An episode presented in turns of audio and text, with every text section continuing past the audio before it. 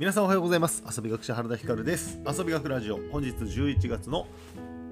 13日月曜日の放送を始めていきます。今日のテーマはですね、えー AI で文章を書く。これに挑戦しようかなと思ってます。そんなお話をしたいと思います。おはようございます。おはようございます。さあ今日もですねラジオの収録の様子をインスタで生配信しながらやってます。あのー今日はねもう8時20分なんでそういつもは6時ぐらいに配信してるんですけども、えー実は昨日夜更かしをしてて、えっと、今日ちょっと遅くなったんで、え今日はこんな時間です。あ、遅いがゆえにみんな来てる。おはようございます。おはようございます。あ、お疲れ様でした。皆さん週末お疲れ様でした。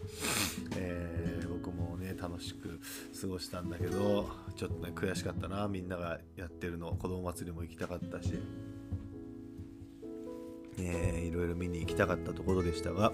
さあ、いや、昨日ね、夜更かし、久しぶりに夜更かしをしたんですよ。飲み会とかじゃなくて、普通に家で。で、今日ね、朝起きれなくて、しんどいなと思ったね。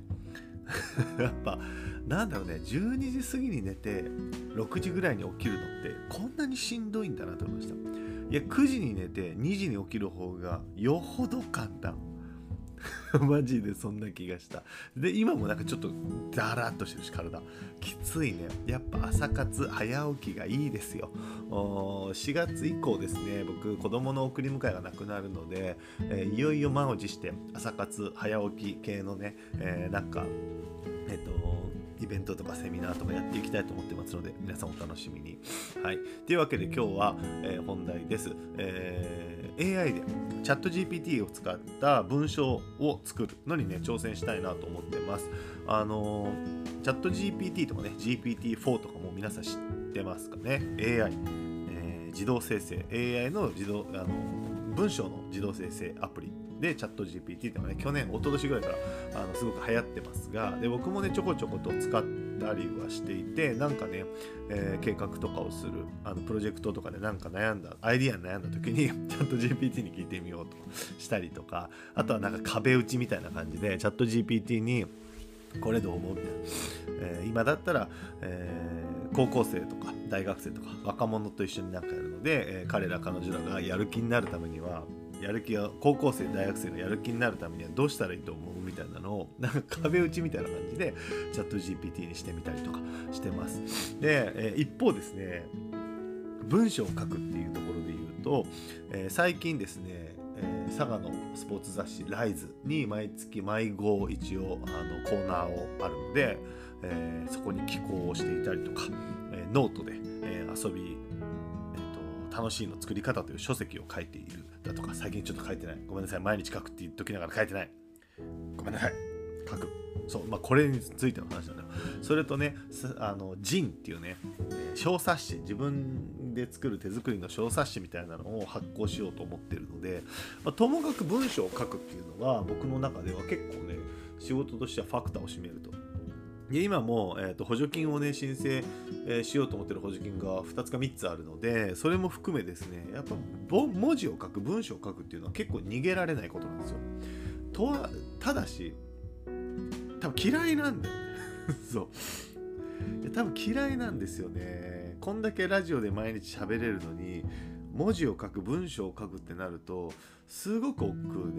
でやっぱりね喋りっていうのは水物というか今こうやって喋ってる、まあ、特にライブ配信とかしてればもう喋ってれば編集とかできないんでうーんなんかそこの一発勝負みたいな感じがあっていいんですけど文章だと文字だとどうしても後から編集がいくらでもできるから、えーどこまで行っても完成がないじゃないですか。でこういう芸術とかに近いどこまで行っても完成がないやり直しどんだけでもできるみたいなのが、まあ、優柔不断な僕はすごく苦手でしてだからね文章を書くのもいや書き出したらスラスラスラっと言ったりするんだけどやっぱりね書き出せないっていうのが、まあ、苦手な要因じゃないかなと思ってますだからだだからといってやめれないっていうのもあるし仕事の上ですごく大きなファクターを占めてるとでももしここがスムーズにできるんであればえもっともっと僕の仕事はこう倍速で回るなと思った時にチャット GPT をもっとちゃんと使おうかなと思ってます。そう。で例えばやり方としては今ね僕 Android なんですけど Google の音声認識音声入力はめちゃくちゃ今精度高いですよね。あの喋り喋ってそれを文字起こしするのめっちゃ精度高いんですよ。かなりねなんかその Google の知らない固有名詞、えー、ノビトワークスとかモニョリセンチェストとかそういったあの固有名詞以外は基本的には結構普通にちゃんと文章として訳す。でだから僕は喋って喋ったのを文字に起こして文字に起こしたのをチャット GPT に編集してもらう。そうそれでできないかなと思ってるんですよね。なんか喋り言葉と書き言葉文章の言葉って違うじゃないですか。だから文章にしようと思えば思うほど喋り言葉がめっちゃぎこちなくなるんですけどだからすげえ難しいなと思ってて最近もね何回かやったことあるんだけどやっぱ諦めてたんですよ。うん、結局喋り言葉で文字起こししたのをそのままノートとかに添付したところで修正が多すぎてで修正もところどころところどころかになるからなんかもはや文章書いた方が早くねみたいな感じに今までなって挫折してたんですがやっぱりねチャット GPT があるからねなんかそこをうまく編集してくれれば、うん、えっ、ー、とだから文章にすると。今文章を喋ってんだっていう感覚を一回切り捨てて。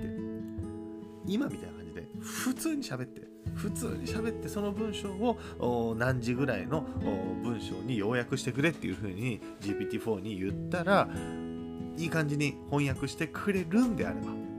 そうであればいいよね、えー、それでできるはずなんですよ。だそれをちょっとね挑戦しようと思ってます。これでね補助金の申請書とか、えー、なんだろう自分の書籍だとかあとはなんだろうなまあそういったちょっとしたマガジンとかえーと、記事を寄稿する時の文章とかああいうのも GPT-4 でチャット GPT で書けないか実験しています。僕がねちょっとねやってみます。まあねみんなもねあのー、文字書くシーンとかねちょこちょこあると思うんですよ。報告書とかさ。